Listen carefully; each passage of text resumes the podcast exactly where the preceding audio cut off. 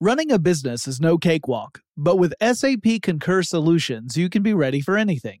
You can manage travel, expenses, and AP all on one platform that's packed with AI and best practices, and that delivers it all through an easy, clear, I can't believe how simple that is experience. So, while not much can be done about that guy who never fails to burn the microwave popcorn and stink up the entire office, with SAP Concur, you can easily handle almost anything else.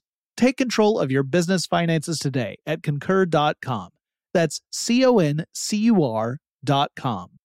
When you think about the future, what kind of technology do you envision? Whatever the future holds, artificial intelligence will undoubtedly be at the heart of it all. Join Graham Class as he hosts season two of Technically Speaking, an Intel podcast, and hear from the minds transforming healthcare, retail, entertainment, personal computing, and more with the help of AI. Tune in every other Tuesday and explore the latest technology that's changing our world today and creating a more accessible tomorrow. Listen to Technically Speaking, an Intel podcast on the iHeartRadio app, Apple Podcasts, or wherever you get your podcasts. Diamonds Direct has done it again. This month only, get ready for an offer you can't resist. Buy a natural diamond engagement ring of one carat plus and receive a free natural one carat diamond tennis bracelet valued at $2,000. That's right, a stunning diamond tennis bracelet at no extra cost. Imagine giving her the ring of her dreams and her wedding gift all at once. So hurry into Diamonds Direct. Your chance to get a free tennis bracelet will not last long. Details at diamondsdirect.com. Before AI can help your business predict demand, accelerate growth, inform decisions, automate tasks, reveal insights, generate content, you have to trust it. Introducing Watson X Governance, helping you govern any AI as data, models, and policies change so you can scale it responsibly. Let's create AI that begins with trust with Watson X Governance. Learn more at ibm.com/governance. IBM. Let's create. Welcome to Tech Stuff, a production from iHeartRadio. Hey there, and welcome to Tech Stuff. I'm your host, Jonathan Strickland. I'm an executive producer with iHeartRadio, and I love all things tech. And you know, guys, it has been a while since I have done a deep dive on the history of a tech company. And that's partly because I've covered, you know, a lot of tech companies on this show. And when I think, I should do a series about such and such a company. I'll then go and do a quick search and discover that, you know, I already did that. And that's the challenge of having a tech podcast that has more than 1200 episodes in the archives is that often I have already covered things that I thought I should cover. But one company I have never done a full rundown on is Panasonic. Now, I've talked about Panasonic in other shows, particularly ones about stuff like televisions, but I've never really sat down to research the company's history, so we're fixing that today. Now, for me, when I think Panasonic, I often think about CES, you know, the Consumer Electronics Showcase. And that's because whenever I attended CES, Panasonic was one of the companies that always had a very large, impressive presence there. Panasonic traditionally has a long and comparatively narrow space in the central hall at CES. Uh, that would be the central hall of the Las Vegas Convention Center, which has three massive exhibition halls north, central, and south. Now, when I say it had a narrow space, I just mean that really the space was longer than it was wide, right? It wasn't a square, it was more of a rectangle. Now, the central hall typically has a few other heavy hitters in that space as well, in that general exhibition space. Sony has a booth in the central hall, Samsung and LG, among others. Panasonic often has a spectacular stage area. It's just, it's one of those booths that really grabs your attention as soon as it comes into your view. But I had no idea how old the company was or what sort of things led to it becoming a major player in the electronics space. The company's story actually stretches back more than a century, though the company has only officially gone by the name Panasonic since 2008. Before that, it was known as the Matsushita Electric Industrial Company, and it all begins with a guy named Konosuke Matsushita. and his business of producing attachment plugs. You know, we all have humble beginnings, I suppose, or most of us.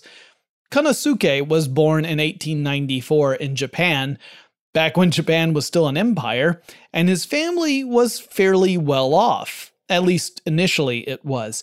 Konosuke was the youngest of eight siblings. His father was a landowner and one of the more influential members of the small community where the family lived, but his father invested poorly and he lost much of the family's wealth due to speculation gone wrong. A theme we find quite often in the world of technology, but that's another story. The family moved into a nearby city in a small house. And when Konosuke was about to graduate elementary school, or, or the equivalent to elementary school, his family apprenticed him to a hibachi store in Osaka, which required him to leave his family behind. He actually had to get on a train and travel to Osaka to work there. He cleaned the shop and he would clean the hibachi, and he was also in charge of looking after the shop owner's children. But the hibachi shop wasn't long for this world and it went out of business. Konosuke was able to find new apprenticeships uh, with a store that sold an exotic new import from the UK bicycles. Now, it was during this apprenticeship that Konosuke learned how to use metalworking tools and stuff like lathes. Konosuke became interested in using tools to craft things, and he spent five years in his apprenticeship. He considered actually leaving the apprenticeship in order to further his education, but he actually got some advice from his father. His father said, Hey, you know what? Don't worry about education so much. Stick to this. You're learning a lot. You're learning about how to use these tools, you're learning the craft, you're learning about business. Skip the education. You're getting the education you need where you are. What you should do is just study this until you can have your own business. Then you can hire people who have an education. And I kind of dig that story. It has a charm to it. And it also kind of falls in line with so many other entrepreneurs who either didn't finish or never even started further education and instead focused on their businesses. It's another one of those themes we see in tech. Now, that being said, dropping out of school is not exactly a surefire way to go into, you know, a successful business, a lot of other factors have to come into play as well, but it is something that we've seen a lot of in the tech sphere. In 1910, Konosuke joined the Osaka Electric Light Company. He was 15 years old. And electricity was just coming to Japan, and Konosuke was fascinated by it. He was kind of thrown into the deep end pretty early on. His first really big job was to work on wiring up a theater in Osaka. And this was an enormous undertaking. I mean, you're installing wires in a very large building that has never had electricity. Uh, the whole project ended up taking half a year. Konosuke became a bit of a taskmaster, according to the official Panasonic history. He led his team at age 15, no less, to work very long hours in order to get this job done. And that effort took its toll on him. Konosuke's immune system was weakened, probably from all the exhaustion, and he actually contracted pneumonia, but fortunately, he did recover. By the time he was 22, Konosuke was married and had risen to the highest level he could at Osaka Light Company in his in his uh, division. That was a, a, a rank of inspector. That was the name of the job title. Uh, in his spare time, he developed an improved electrical socket and he attempted to convince his boss that this would be a really great investment. It would be a great product. People would want it. He, they'd be able to make a bunch and sell a bunch. But his boss wasn't convinced. And so on June 15th, 1917, he left his secure job at the Osaka Light Company to start his own manufacturing company. And he did this despite having next to nothing in savings. His workshop, which is being generous, was out of his own small home that he was renting. Now, in a lot of stories about startups, I talk about how founders got started out of a garage. That's another kind of common thread. But this is even more humble than that. Konosuke's home had dirt floors, and he had convinced two other Osaka Electric Light Company coworkers to join him in his business and then his wife's brother also signed on. But the odds were stacked against Konosuke, and by the end of 1917, poor sales convinced his two former coworkers from Osaka uh, Electric Light Company to just jump ship. That left the business to Konosuke, his wife, and his brother in law. And things were pretty grim. But then the company received a giant order 1,000 insulator plates for electric fans, and they were kept afloat. Konosuke took that money and immediately put it to work. He decided to rent out a two story home and move everything in there. Uh, with the workshop downstairs. He was quite the upgrade from the small place he had rented with his wife. And he also created a new company called Matsushita Electric Devices Manufacturing Works. This was in 1918. And it was this company that would eventually, over the course of 100 years essentially, evolve into Panasonic. And so the company traces its history officially to 1918. 1918 is also the year that the First World War would come to an end. Japan had played an important part in World War I, the Empire of Japan supported the Allied forces, and the young Japanese manufacturing industry had found an eager customer in European countries which had a need for more material to support war efforts. Japan was undergoing a bit of an economic boom as a result, though this would have other consequences, but all that is outside the realm of this episode. My point here is that Japan's economic, social, and entrepreneurial situations were all evolving quickly. The rapid expansion created a challenge for Konosuke. Uh, entrepreneurs were establishing new factories every single day, and those factories needed employees. And so while he was trying to grow his business and hire on new workers to fulfill bigger and bigger orders, it was also becoming difficult to hold on to those employees because new businesses would open up. They would offer more competitive wages to fill out their own workforces. And so employees would often shift from one job to the next. It reminds me a lot of the early days of the dot com boom, where people were jumping ship left and right from one company to the next, getting more stock options and all that kind of mess. Konosuke took some unusual steps to build employee loyalty and trust. He including forming an internal work organization called Hoichikai, which means One Step Society. He and his 27 employees were all members of this society, and they would engage in different recreational activities such as sports. He would also teach anyone in his company who was interested that the trade secrets of how they made stuff like insulating material. That was a trade secret of his company. And typically, companies at the time would keep that secret to maybe one or two special employees, but Konosuke wanted to build trust, so he shared it with anyone who was willing to learn. Konosuke also designed a two way socket as well as an attachment plug and began to manufacture and sell them out of his shop. Electricity was becoming a more common utility in Japan, and Konosuke's products were in great demand. He had a reputation for selling reliable components at a reasonable price, by 1922, business had grown enough for Konosuke to commission a new factory and office, and he moved operations out of his own home for the first time. So now he was in an actual space he was renting specifically for it to be a manufacturing center, and he kept on hiring people this whole time too. And he also expanded operations. He established a sales team in Tokyo so that he could get his products into more, you know, wholesalers. Uh, unfortunately, in September 1923, Tokyo and the surrounding area, including the port of Yokohama, were devastated by a massive earthquake. And the, the destruction was almost total in certain parts of Tokyo. It was unprecedented. Konosuke's two sales representatives were unharmed, but they had nowhere to work anymore, so they returned to Osaka.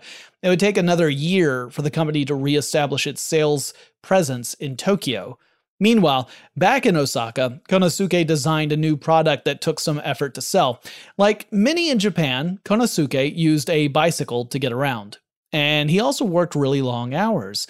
But he had a heck of a time riding his bicycle at night. The bike lamps at the time were mostly either oil lamps or they were candle lamps. These were not always reliable, they could snuff out in mid ride, Uh, there were a few battery operated lamps at the time, but they were generally thought of as being of poor quality, like not as good as oil or candles. And most of those battery operated lamps could only light an electric lamp for three hours before you would have to replace the batteries, so they were seen as wasteful and impractical. Konosuke wanted to create an improved battery powered bicycle lamp, so he got to work on it. Ultimately, he designed a lamp shaped kind of like a bullet, and it would hold three batteries and it lit an electric bulb for up to 40 hours, between 30 and 40. He took his invention to wholesalers to try and convince them to order the lamp, but the reputation of battery powered lamps in general was so poor that no one really gave him the time of day. They said, We can't sell these things anyway, nobody wants them.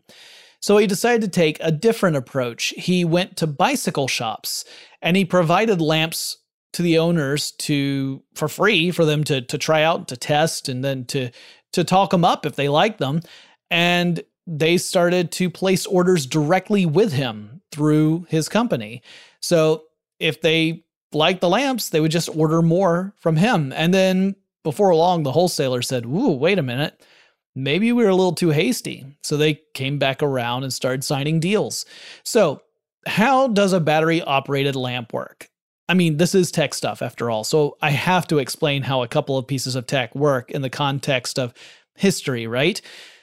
And this is a really simple thing. This is a, one of the easiest circuits to understand. So you've got your source of electricity. Uh, in this case, it's three batteries that are providing the electricity. And that also means that the current we're going to talk about is direct current, meaning the current is always flowing in the same direction. The circuit is essentially a one way street uh, in as opposed to something like alternating current. Batteries have a negative terminal and a positive terminal, and that means that between the negative and the positive, not physically between in the battery itself, but rather the difference in that negative and positive means there's an electric potential between the two, or voltage. So if you were to attach a conductive path to those two terminals that would allow current to flow, then current will flow. And we describe current as moving from positive to negative. Though you could talk about electricity as electrons flowing through a circuit. And in that case, you're talking about negative to positive. So the flow of current is opposite the flow of electrons. Uh, th- thanks, Benjamin Franklin. Now, if there's nothing more than a connective path, you know, just like copper wire from one end of the battery to the other, the battery's going to heat up, current's going to flow, and then it'll just keep doing that until the battery goes dead when all the electrochemical processes inside the battery slow down because the active elements have all been used up. But that would make no sense. There'd be no point in doing that. You're just using up a battery. So we use batteries to do work. So we connect them to circuits, and those circuits have a load on them. A load in a circuit is a component that consumes electric power typically so that it'll do something, right? It's it's a load that typically corresponds with some sort of action. Not necessarily. There are components and circuits that don't you know actively do anything, but it's a good rule of thumb. So, a light bulb is an electric load. Light bulbs use electricity to flow through a filament that has a fairly high electrical resistance. Uh, that means a resistance to electricity flowing through that substance. And the electricity wants to flow through the filament. It has to go through the filament if it wants to get to the other end of the circuit. And it really badly wants to do that because of that electric potential, that voltage. So the electricity, assuming that the voltage is high enough and the electrical resistance isn't too high, will just uh, hike up its metaphorical britches and push through that filament despite the electrical resistance. But some of the electricity converts over into another form of energy, that of heat. And the filament heats up to the point that it incandesces or glows with a bright light. And I've talked a lot about incandescing in fairly recent episodes, so I won't do that again here. Now, one thing I did not see while I was researching these bicycle lamps was whether Konosuke had the batteries mounted in series or in parallel. Now, if I had to guess, I would say parallel because the two arrangements have different effects. There are different reasons why you would do this. Uh, each battery has a particular voltage or electric potential between the two terminals. Uh, if you link batteries in series so that you have one right after the other, the the positive terminal on battery A is against the negative terminal of battery B, and the positive terminal of battery B is against the negative terminal of battery C, then what you have managed to do is increase the overall voltage by using these three batteries in series. So, and that means you could do a job that requires more voltage, a harder job, with three batteries in series than you would be able to do with a single battery. Now, if you mount batteries in parallel so that the terminals of the batteries are all connected to a common conductor, so all three positive ends are connected to the same conductor, all three negative ends are connected to the same conductor, you increase the capacity of the batteries, how long they can work before you need to replace them. You know, you can't do a harder job than one battery can, but you can do the same job a single battery can, but for longer. Konosuke had begun to create full electronic products, branching out from the components he had been producing, and soon it would be off to the races. But before I get into that, let's take a quick break.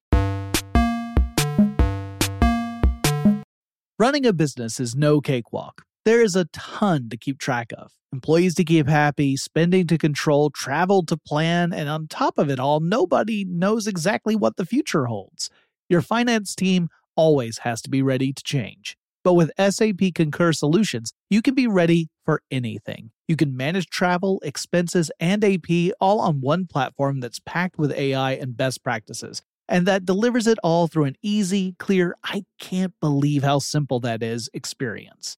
And you can finally say goodbye to the costly mistakes and risks that come from manual work and spreadsheets. So, while not much can be done about that guy who never fails to burn the microwave popcorn and stink up the entire office, with SAP Concur, you can easily handle almost anything else. Take control of your business finances today at concur.com. That's C O N C U R dot com. When you think about the future, what kind of technology do you envision? Whatever the future holds, artificial intelligence will undoubtedly be at the heart of it all. Join Graham Class as he hosts season two of Technically Speaking, an Intel podcast from Ruby Studio in partnership with Intel. Explore the future of technology that's rapidly evolving our world today with the help of AI. There is still so much work and research needed to fully understand the power and potential of AI, and Intel is at the forefront of implementing AI and revolutionary technology that's changing the world we live in for the better. In each episode, Graham interviews the minds transforming medicine and healthcare, retail, entertainment, personal computing, and more while pioneering new uses for AI in these spaces. Tune in every other Tuesday and explore the latest technology that's changing our world today and creating a more accessible tomorrow. Listen to Technically Speaking, an Intel podcast on the iHeartRadio app, Apple Podcasts, or wherever you get your podcasts. AI might be the most important new computer technology ever. It's storming every industry, and literally billions of dollars are being invested. So buckle up. The problem is that AI needs a lot of speed and processing power. So, how do you compete without costs spiraling out of control? It's time to upgrade to the next generation of the cloud Oracle Cloud Infrastructure, or OCI. OCI is a single platform for your infrastructure, database, application development, and AI needs. OCI has four to eight times the bandwidth of other clouds, offers one consistent price instead of variable regional pricing, and of course, nobody does data better than Oracle. So now you can train your AI models at twice the speed and less than half the cost of other clouds. If you want to do more and spend less like Uber, 8x8, and Databricks Mosaic, take a free test drive of OCI at oracle.com slash strategic. That's oracle.com slash strategic. oracle.com slash strategic. This Father's Day, shop at the Home Depot to find the perfect gift to help dad be everything he can be. Because your dad is more than just a dad. He's groundskeeper of the yard, the perfecter of the patio, and the cleaner of the clippings. He's the weed fighting, hedge trimming, leaf blowing lord of the lawn. He sees the job and he gets it done. Because your dad is a doer. So show him you appreciate everything he does with the tools he needs to power up his landscaping game. This Father's Day, give him the convenience and gas like power of innovative and durable Milwaukee cordless outdoor tools from the Home Depot. Plus, get up to $150 off select Milwaukee tools. For everything Dad does, everything he is, and everything he can be, find the perfect Father's Day gift at the Home Depot. How doers get more done. Shop for Father's Day now in stores or online at homedepot.com.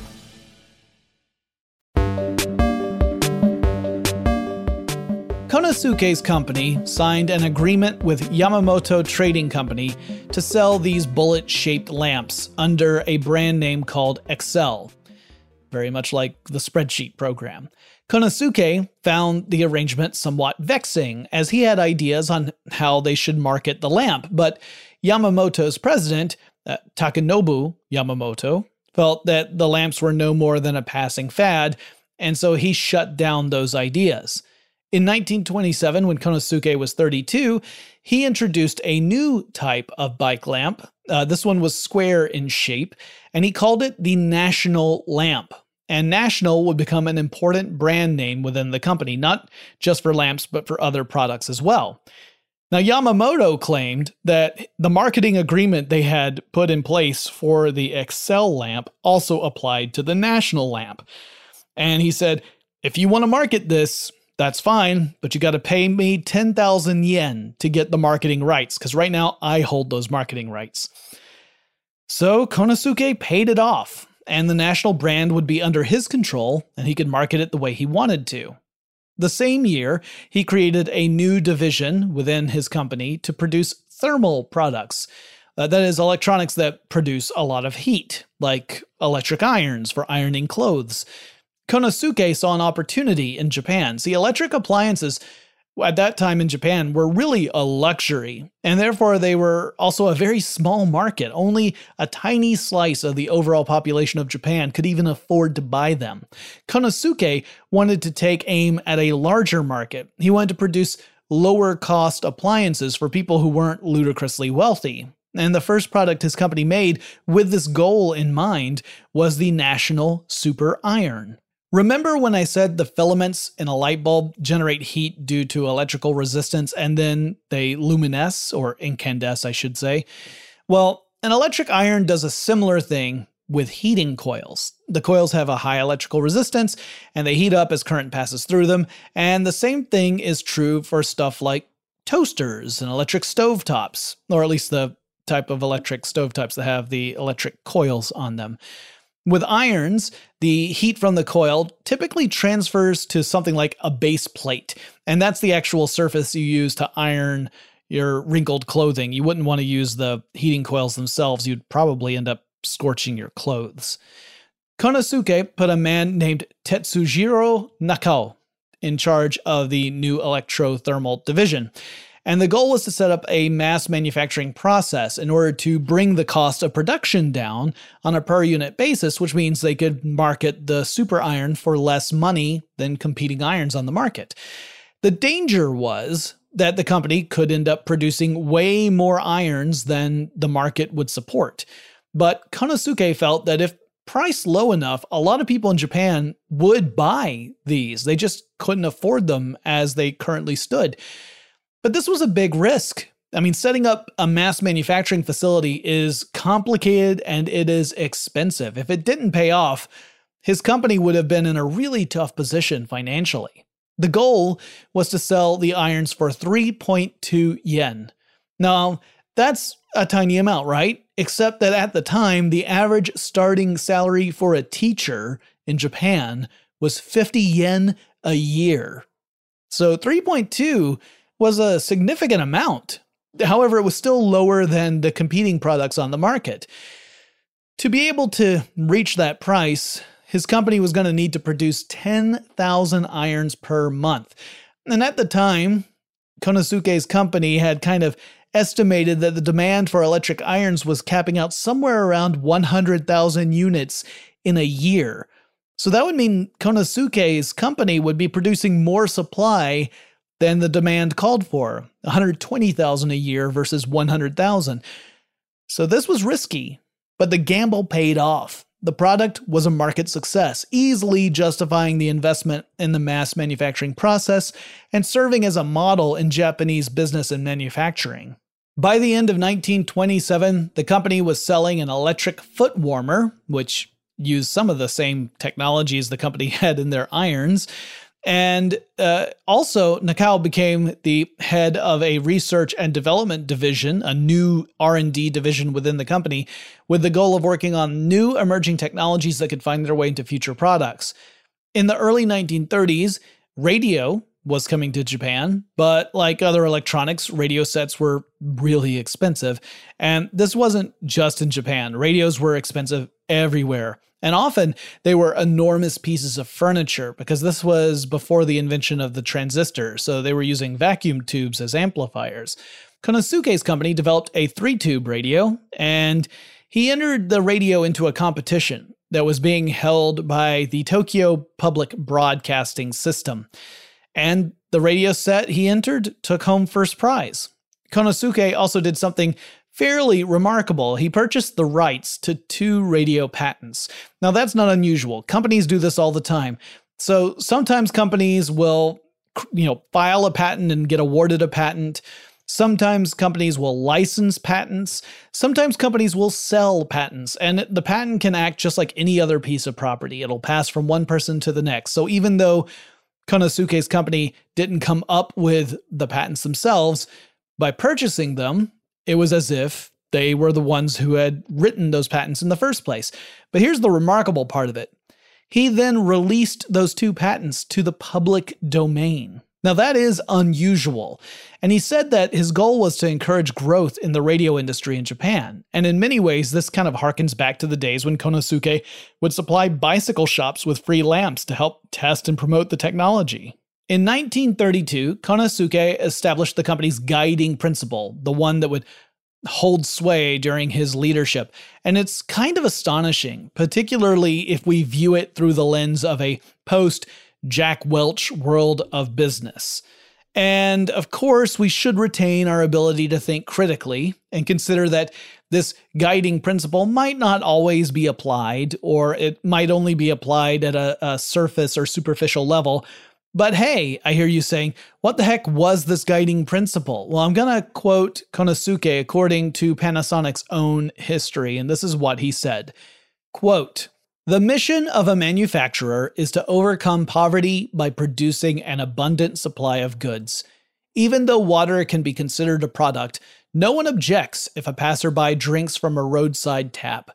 That is because the supply of water is plentiful and the price is low. Our mission as a manufacturer is to create material abundance by providing goods as plentifully and inexpensively as tap water. This is how we can banish poverty, bring happiness to people's lives, and make this world a better place. End quote.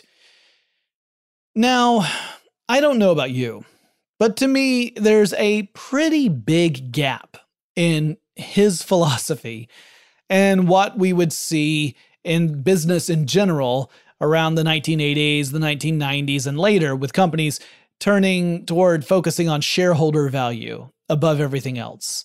And again, I don't want to go so far as to claim that Panasonic has kept this idea as the central core component of its business practices, but I think, you know, that would be disingenuous. I, I just, I dig the idea of using success in order to help others with the ultimate goal of banishing poverty. That's a great goal. And that might be because I just watched so much Mr. Rogers when I was a kid. So, whether or not the company succeeded in this or was sincere in this, I can't really speak to. But man, I do love that philosophy. Anyway, let's get back to the history. The company was growing more complex, and so in 1933, Konosuke formally organized his company into three branches, each capable of doing business as if it were a separate entity. One division oversaw batteries, uh, one oversaw radios, and the third oversaw electrothermal products. And each of those divisions had other stuff that they handled as well. But the goal was to make the head of each division have the authority and investment to make the right decisions for their particular branch. Konosuke recognized that his company as a whole had really grown quite large and too complex to handle as if it were a single unified entity. Because a decision that might be great for one part of the company might be a setback for another, so this gave more flexibility to things. Now, that July, the company expanded into a new factory northeast of Osaka.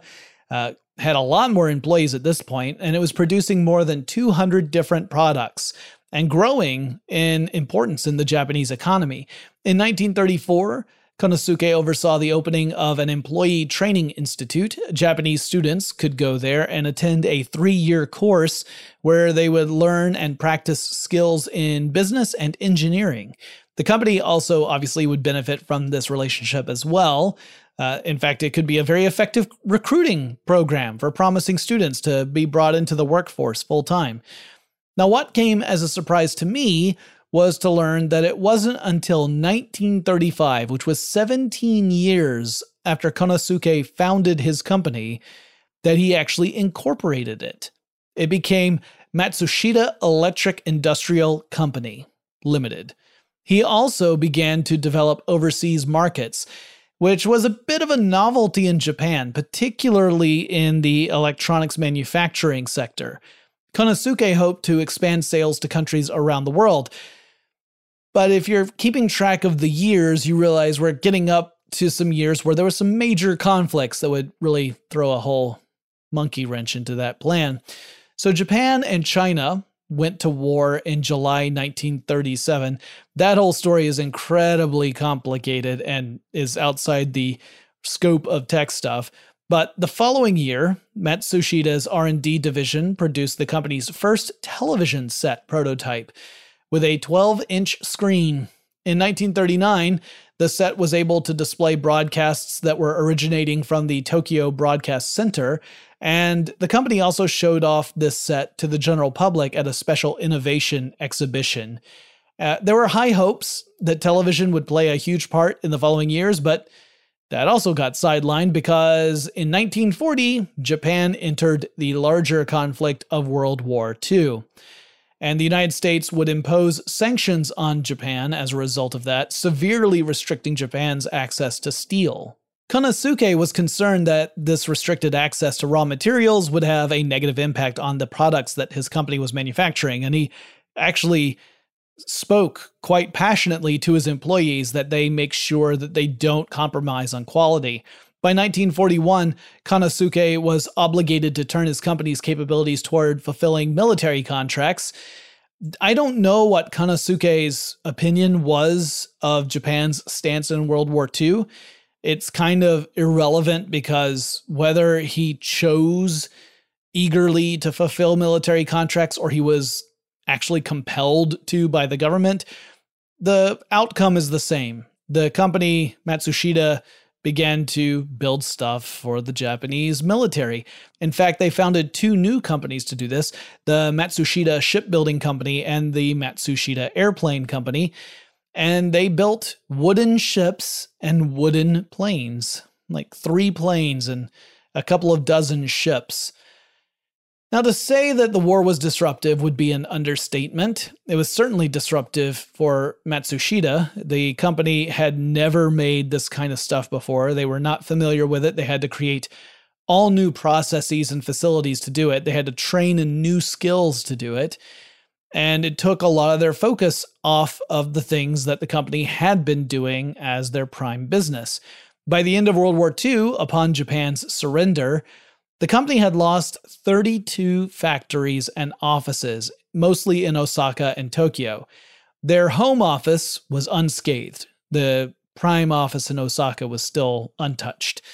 The company's employees, uh, at a peak during World War II, reached 26,000. But then thousands of those employees left after Japan surrendered. Most of them uh, had who had left were drafted into working for the company um, as part of the war effort. And then some uh, actual uh, Matsushita employees also resigned. Making matters worse, Matsushita, like a lot of Japanese companies, was deeply in debt after the war. The company, again, you know, they had been forced to really produce military vehicles. If they had been able to choose, I'm sure they wouldn't have gone that route. They had never done it before. It was a very expensive thing for them to have to try and switch over to. And they were counting on the government to, you know, compensate them for it. But then they were on the losing side and the government didn't exist anymore.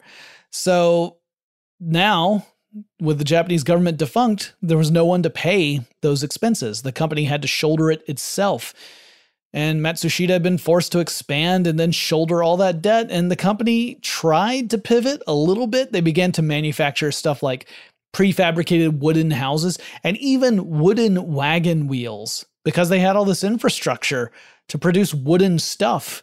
But there was no need to produce military vehicles. In fact, they wouldn't be allowed to. The day after Japan's surrender, Konosuke held a meeting and said that the company was going to get back into producing consumer products but there was a little thing standing in the way, and that would be the United States military.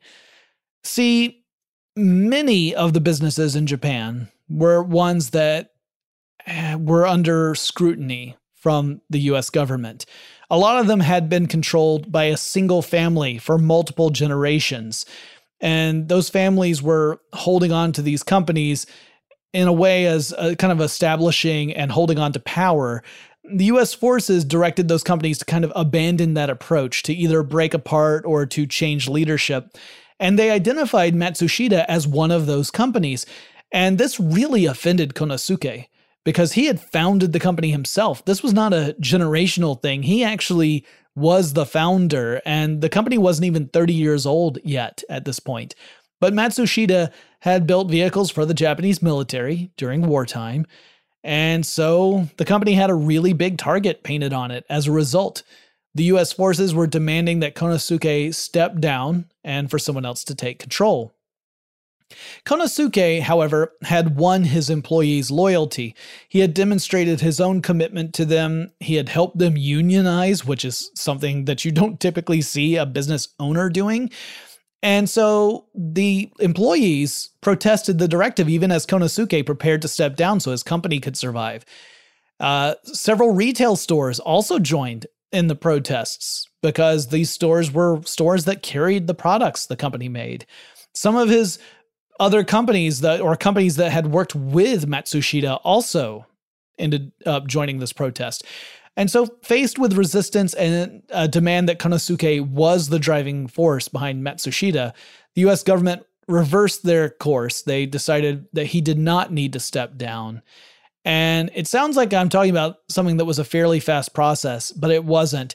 The demand he stepped down was issued in 1946. The reversal did not happen until the middle of 1947 and the push to designate the company as a family controlled entity wouldn't be reversed until 1950. One person who left the company around this time was Konosuke's brother in law. Uh, he had been with the company since its founding, but he stepped down. Uh, some people say he stepped down as an effort to kind of take the pressure off of Konosuke. If he left, this brother in law, if he left, then everything maybe would be okay. But he went on to found a different manufacturing company called Sanyo. In the meantime, Matsushita saw several divisions and acquisitions removed from their company. And as we all know, this would not be the end of Panasonic. And when we come back, I'll talk about how the company went through the recovery process post World War II. But first, let's take another quick break. Running a business is no cakewalk. There is a ton to keep track of employees to keep happy, spending to control, travel to plan, and on top of it all, nobody knows exactly what the future holds. Your finance team always has to be ready to change. But with SAP Concur Solutions, you can be ready for anything. You can manage travel, expenses, and AP all on one platform that's packed with AI and best practices and that delivers it all through an easy, clear, I can't believe how simple that is experience and you can finally say goodbye to the costly mistakes and risks that come from manual work and spreadsheets. So, while not much can be done about that guy who never fails to burn the microwave popcorn and stink up the entire office, with SAP Concur, you can easily handle almost anything else. Take control of your business finances today at concur.com. That's C O N C U R.com. When you think about the future, what kind of technology do you envision? Whatever the future holds, artificial intelligence will undoubtedly be at the heart of it all. Join Graham Class as he hosts season two of Technically Speaking, an Intel podcast from Ruby Studio in partnership with Intel. explore the future of technology that's rapidly evolving our world today with the help of AI.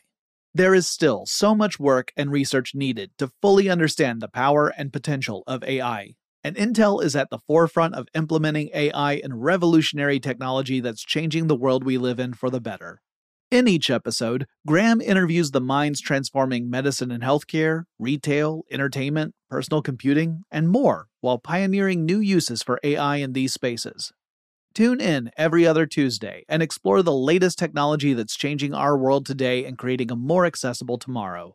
Listen to Technically Speaking, an Intel podcast on the iHeartRadio app, Apple Podcasts, or wherever you get your podcasts.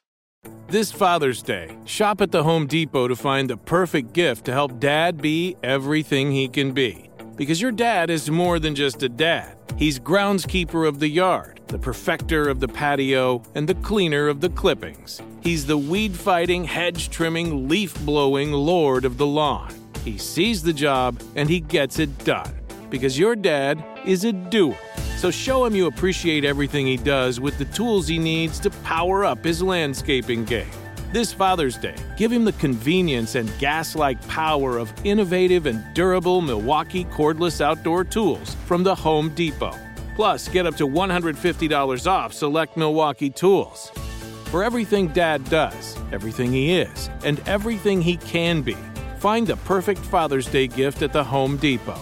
How doers get more done. Shop for Father's Day now in stores or online at homedepot.com. You're probably careful with your personal information, but what about the other places that have it? Like the doctor's office that mixed up your files. They have your social security number. The power company that mistakenly cut your service has your payment info and last three addresses. And the hotel that lost your reservation has your passport info. Your information is in endless places out of your control. Any one of them could accidentally expose you to hackers and identity theft through lax security, breaches, or simple mistakes. But Lifelock monitors millions of data points every second and alerts you to a wide range of threats. If your identity is stolen, a US based restoration specialist will fix it, guaranteed, or your money back, with plans covering up to $3 million for stolen funds and expenses. Mistakes happen. Don't let not having protection be one of them. Save up to 40% your first year at lifelock.com slash iHeart. That's lifelock.com slash iHeart to save up to 40%. Terms apply. The restrictions Matsushita was under post World War II were pretty tough. The company was not allowed to borrow money. Uh, this was actually done kind of on a national level in Japan. It wasn't just singling out the company, it was all in an effort to kind of stave off inflation. But Matsushita also had to pay employees' wages in installments. They couldn't just pay everybody in full every payday. There wasn't enough cash on hand to do that. On top of that, despite streamlining workflow and really just saving wherever they could save, the company was forced to operate factories for half days. They just couldn't afford to run them full time. By 1950, the company was employing 4,438 people, but in March of that year, 567 of those people would get laid off. However, something else happened that brought about a new period of productivity and prosperity in Japan. And I wish I could say that it was something to celebrate, but no, it's not. It's war again. But this time it's the Korean War. The Korean War started on June 25, 1950, when North Korean forces, backed by the Soviet Union, invaded South Korea. China would also side with North Korea, and the United Nations and the United States would side with South Korea. And the Japanese economy rebounded. Demand in the region was calling for Japanese companies to ramp up production. In 1951, Konosuke decided to do a grand tour of the United States and also of Europe to learn how companies operated in other countries, to learn more about the electronics industry as a whole. He saw a need to become a global citizen and to expand his company's operations on a more grand scale. And after the first of two US tours in 1951, Konosuke came back to his company and told his engineers about this cool thing he wanted them to make. He wanted them to build a washing machine. He had seen washing machines in the United States, and he felt that there'd be a good market for them in Japan. This turned out to actually be a pretty big request. It was something that the engineers had never really seen before, and they were depending upon materials that had been produced in other countries. So there was a language barrier when they were looking at the various manuals and descriptions of these things, and they sort of had to suss out how to build a washing machine. And not just the machine, but the components that would make up that machine, stuff like various seals and switches and motors. However, eventually they did succeed. The company created an agitator washing machine called the MW101, which could hold up to two kilograms of clothing, or about four and a half pounds or so.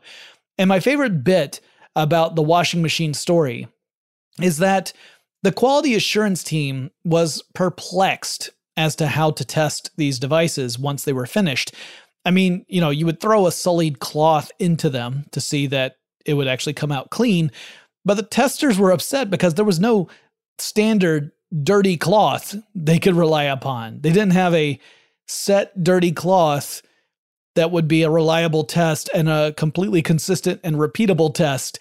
So you just had to get a cloth and get it dirty. But you know, what if one what if one cloth is too dirty or one wasn't dirty enough and you don't know if it really worked? It drove him nuts.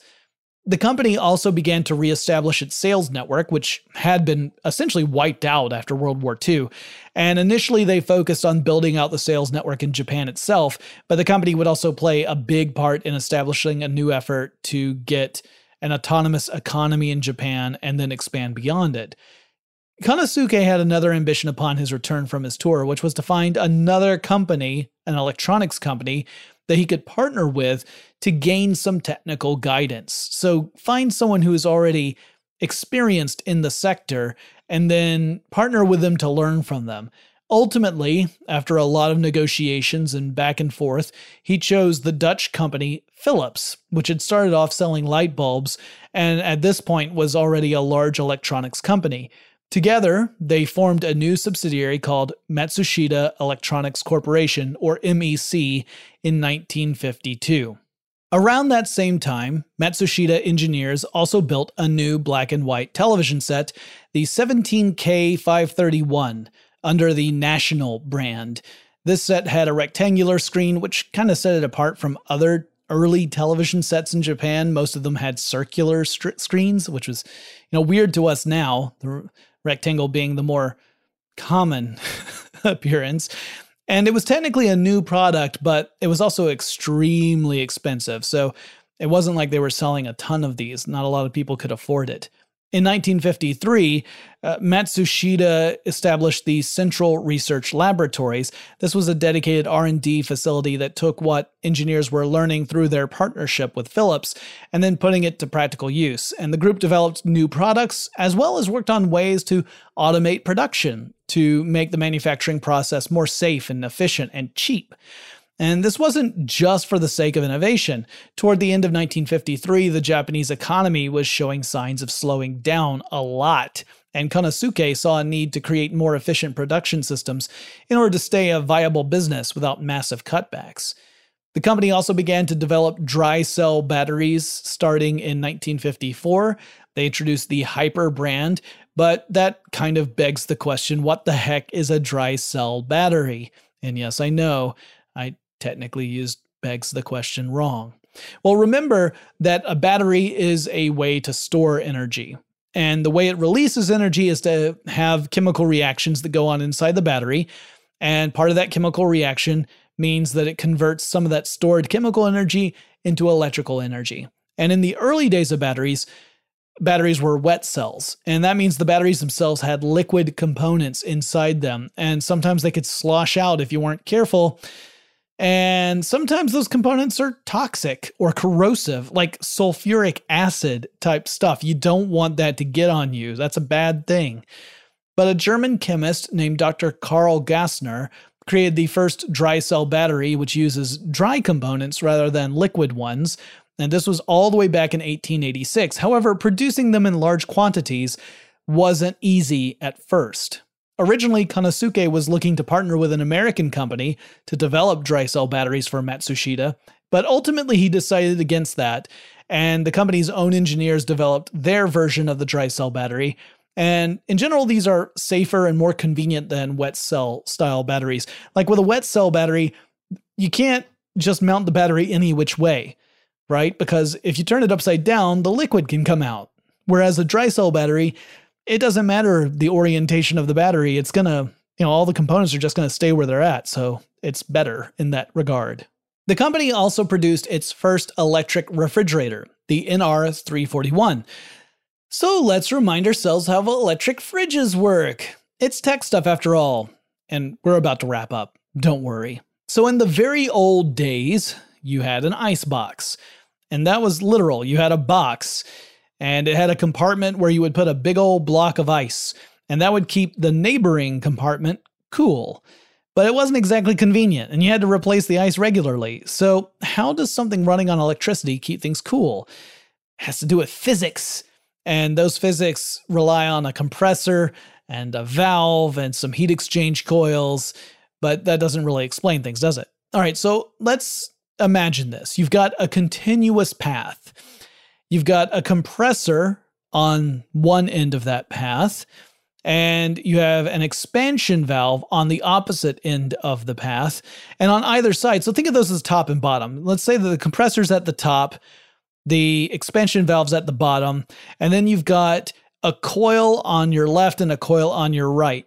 And we'll say the coil on your left is the one that represents the coil that's inside a refrigerator. And the coil on the right is one that represents the coil that's outside the refrigerator. Both of these are called heat exchange coils.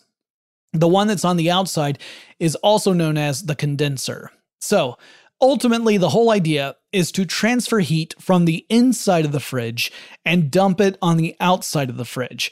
The compressor's job is to circulate the refrigerant through the system and to compress it.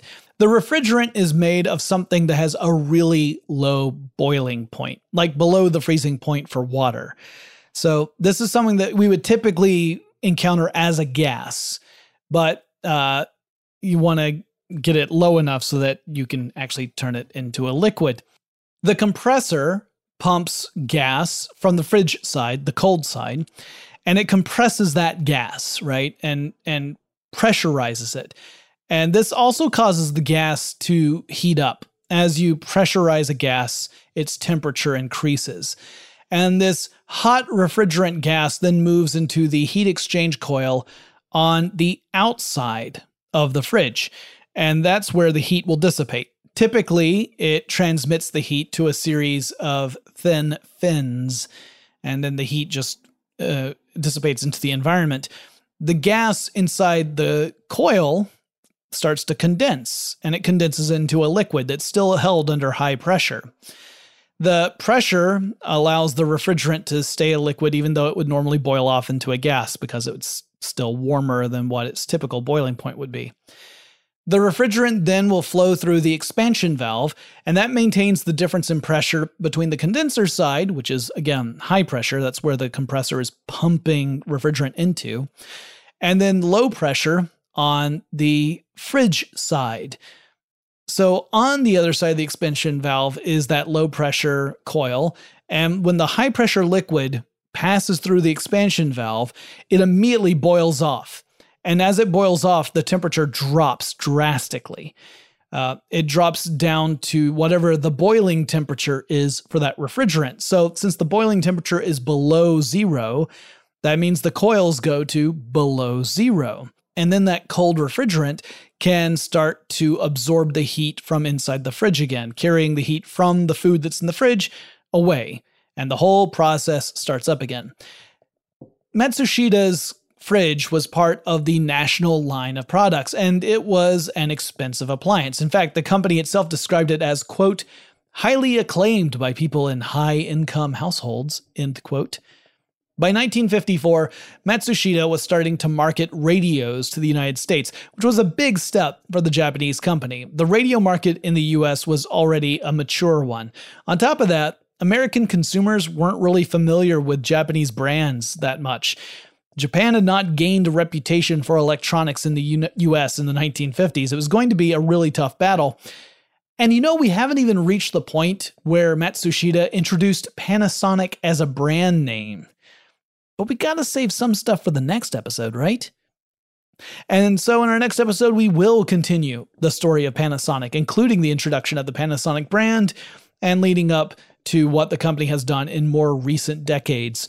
But in the meantime, if you have suggestions for future topics of tech stuff, whether it's a company, a technology, a person in tech, a trend in tech, anything like that, let me know. Reach out to me on Twitter. The handle is TechStuffHSW.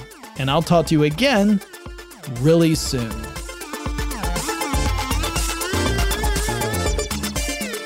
Tech Stuff is an iHeartRadio production. For more podcasts from iHeartRadio, visit the iHeartRadio app, Apple Podcasts, or wherever you listen to your favorite shows.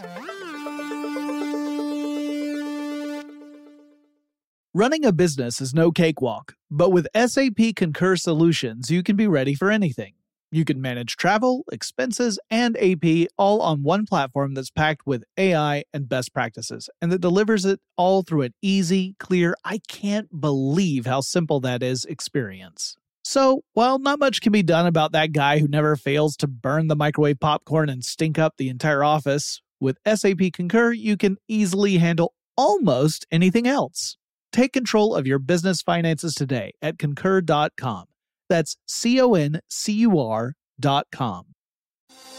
Thinking of popping the question? Diamonds Direct has an offer you can't miss. This month only, buy a natural diamond engagement ring of one carat plus and receive a free natural one carat diamond tennis bracelet valued at $2,000. Imagine giving her the ring of her dreams and her wedding gift all at once. No one provides education, selection, and value like Diamonds Direct. Your chance to get a free tennis bracelet from your friends at Diamonds Direct won't last long. Details at diamondsdirect.com. Your credit card should match your lifestyle. At Kemba Financial Credit Union, choose a card with benefits that work for you. For a limited time, all cards have 2% cash back on purchases and 0% interest on balance transfers for a year. Apply at Kemba.org. Restrictions apply. Offer ends June 30th, 2024. You wouldn't expect to hear that we're America's third best city for beer like this one. Or home to vibes like this. And this. It might surprise you that we're top 10 for immersive art that's like, whoa. And, hmm. Not to mention, we have one of the top zoos in the country. So, can a city with the country's best pro soccer team, ranking as a top culinary destination in the world, be in your own backyard? Yes, Columbus. Plan your summer at experiencecolumbus.com/summer.